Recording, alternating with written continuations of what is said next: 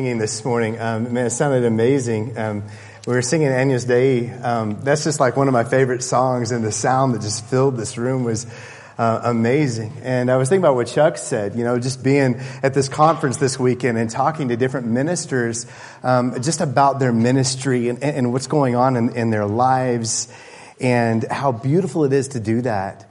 And I thought about the people in this room that I've gotten to do that with. Um, some of you that I've sat down and, and we've shared prayers and we, we've talked about very personal histories. Something that has deeply impacted your life. Maybe how you came to Christ or something that happened in your family. Uh, I've wrestled with some of you over, over faith issues, struggling with belief in God, struggling with overcoming anger and hate. Um, man, I, experienced that together. And um, I'm going to be in Matthew 9 this morning, and I would invite you to be in the text with me as we kind of go through this. Uh, but I want to share a little bit of why this is personal to me. Um, and I'm really excited about why this is also personal to the author. Uh, Matthew chooses to record his own conversion, uh, his own calling in, in this story. And so this is something deeply personal to Matthew when he presents this, he's talking about this is how I came to Christ. This is my journey, right? When I was uh, uh, really young, um, I loved playing pool. Uh, and um, uh, Tamara's older brother and I were we were really really close friends, and we've got a bunch of a couple of pool sticks. And we played uh, in North Austin where we lived. We'd go to the pool halls and we'd play pool. But when we went to, to um, uh, the AIM program in Lubbock and we're studying the Bible, uh, there was an old red barn um, pool hall behind where we lived called Suds and Grubs. And we'd go there and shoot pool and talk to people about Christ. And, and that was, that was just uh, an exciting thing for us. And the truth is, when we were doing this, this ministry, it was, it was amazing how many people were in that place because they were suffering through divorce, they were suffering through depression, they were going through hard times, the counseling that took place. I remember in just a period of a couple of months, five people were baptized into Christ because of what we were doing here, right?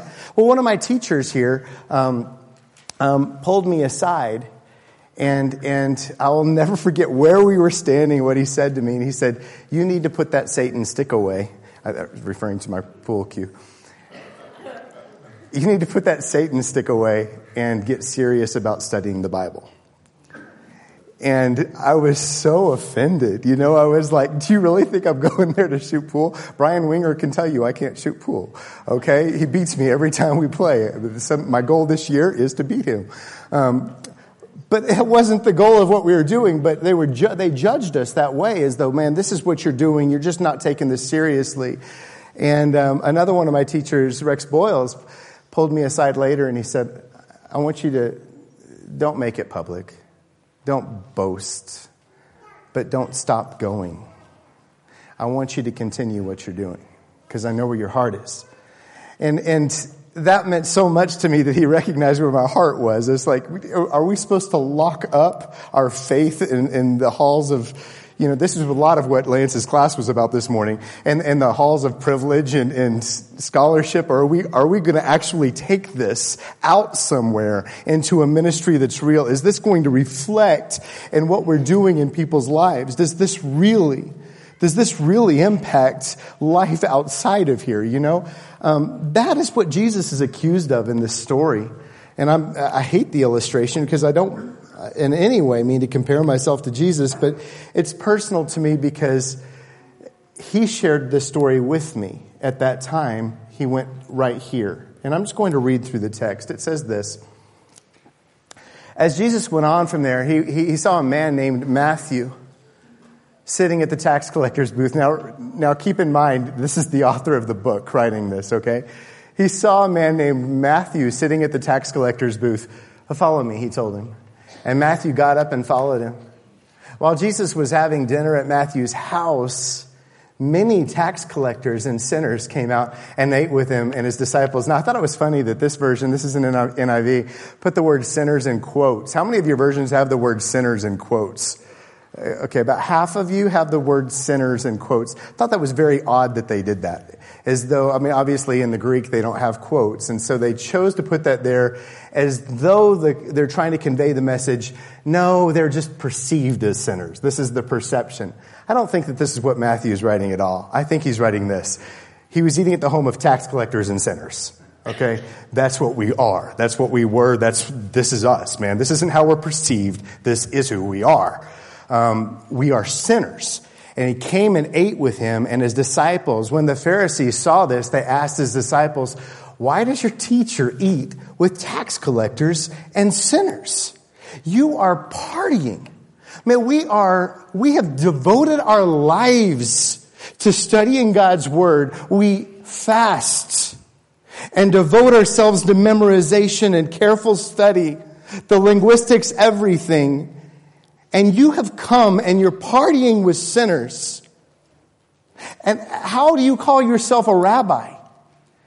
how are we to take you seriously? The text goes on and says this.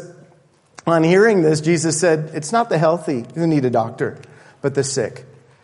But go and learn what this means. I desire mercy, not sacrifice. For I have not come to call the righteous, but sinners. He was called a friend of the sinful. In Luke 7, it says, The Son of Man came eating and drinking, and you say, Here's a glutton and a drunkard, a friend of tax collectors and sinners. This is how Jesus was perceived a drunkard, a glutton, and somebody who hung out with sinners, not to be taken seriously at all.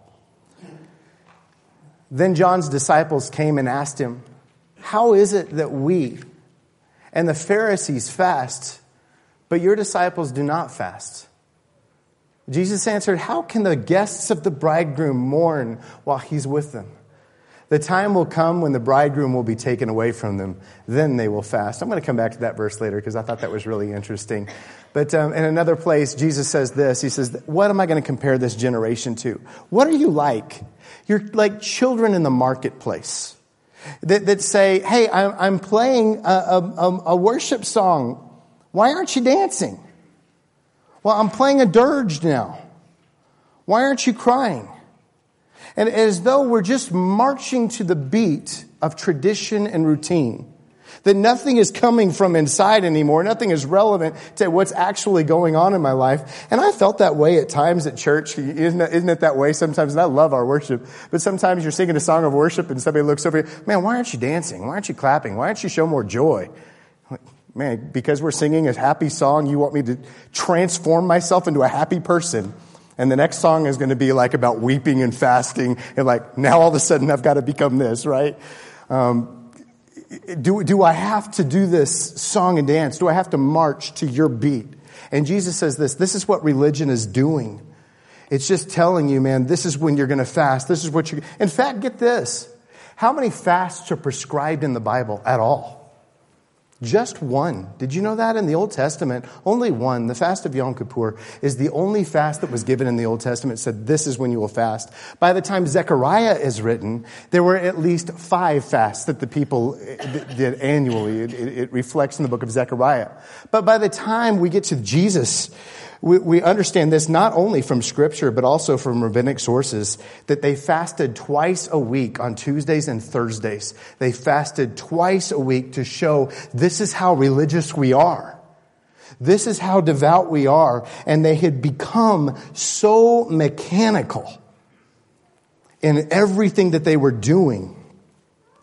And so Jesus says this, and this is how he chooses to respond.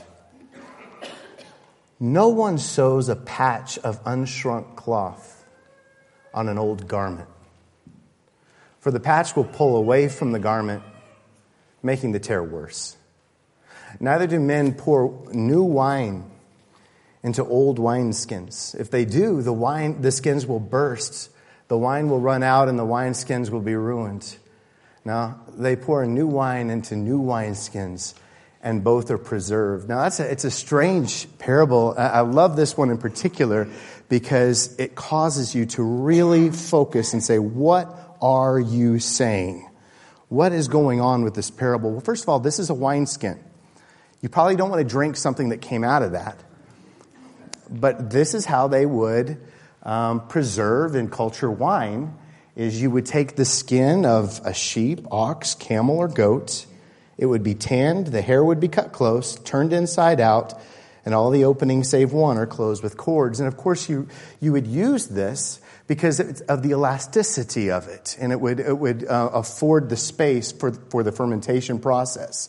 Now, I know that looks gross, but that's why they would use it, and they would use something as big as a camel. Uh, so some of these wineskins, even especially in ancient reliefs, show massive carts dragging these huge camel skins full of wine around. Disgusting in my mind. In fact, I've read that the wine then probably tasted more like saltwater grossness that had been sitting in the belly of a camel.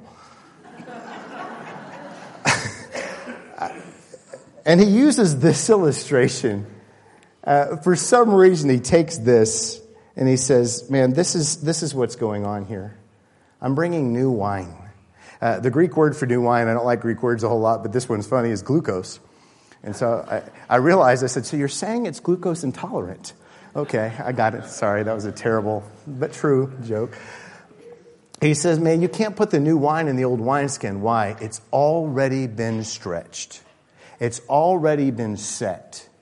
It's already experienced its life in the transforming power, but it's no longer there.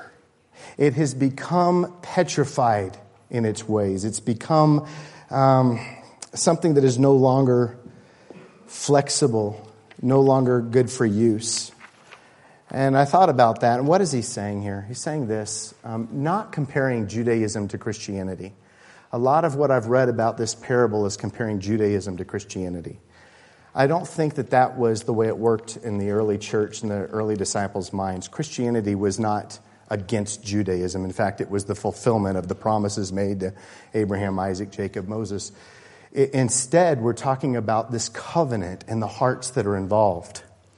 If I were to talk to you about what God has done in your life, and, and do what Chuck had mentioned this morning, and we were to sit, and a lot of us have done this, and I hope you're doing it in your small groups, and say, Man, what brought you into this intense walk with Christ? Man, I've seen tears we would talk about this is what happened in my life. I would share with you stories that, you know, this is what God did back in the day.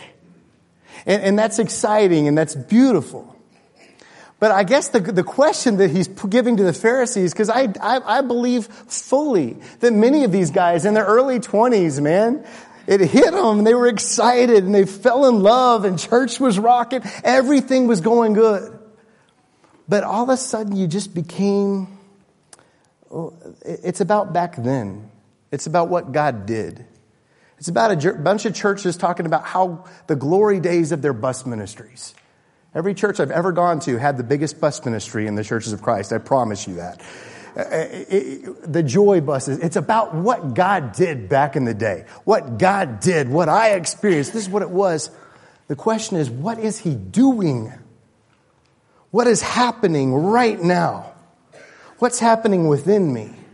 And so he uses this illustration of a cloth and of a wineskin.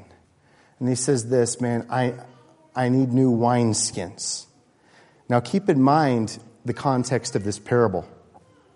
He's talking about the religious leaders of his time, and they're being contrasted with sinners.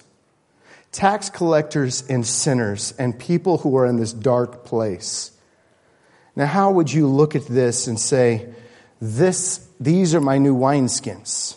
And in fact, it's crazy when you look through the Gospels with this theme in mind, almost every parable, almost every story, I would say we're close to 75%, deal with putting the out the old and coming in with this new. Those that were the tenants of the vineyard that were not responsible, and so I'm turning to new tenants. Uh, the, the, the builders rejected the, the stone, and it has become the chief cornerstone over here. Even something as throwing your net on the other side of the boat, I think, relates to this theme of we are now turning to a people who are hungry and thirsty to allow God to work in their lives. This is the major theme of the Gospels themselves.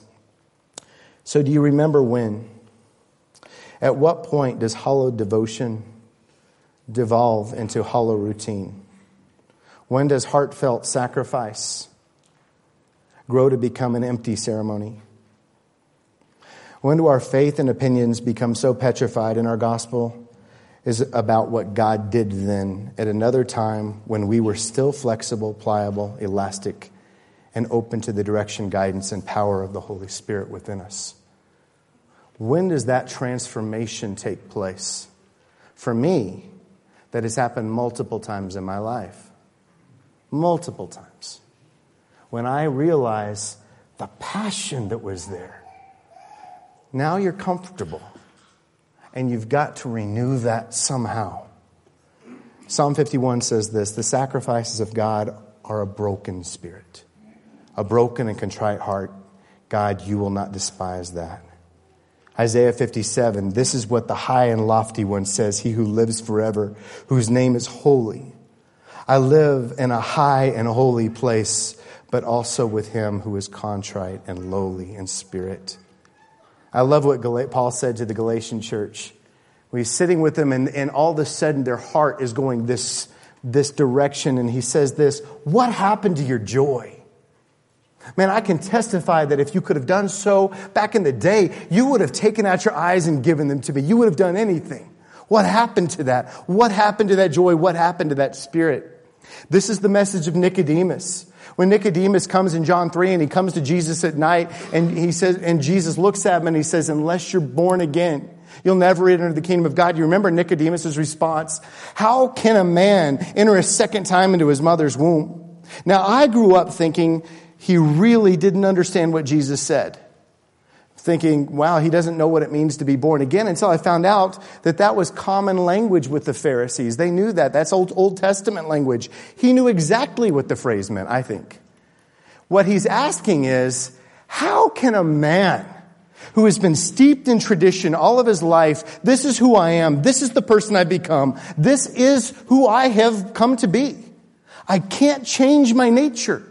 How can a man enter a second time into his mother's womb? How do I start over? I think that's what Nicodemus is asking. How can you soften my heart and make me elastic again? How can you make me that way?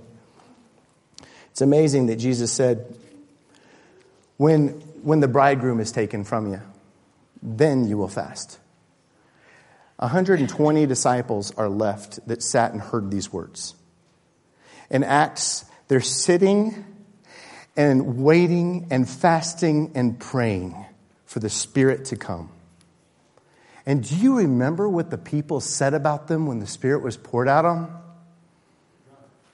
They're full of new wine. He uses the word glucose. They're full of new wine. Now, I know that they responded, no, it's not like that. It's full of the Spirit. But some of them had to be thinking, hmm, I don't know. By the Spirit, we're full of something new. God is doing something new in us and our people.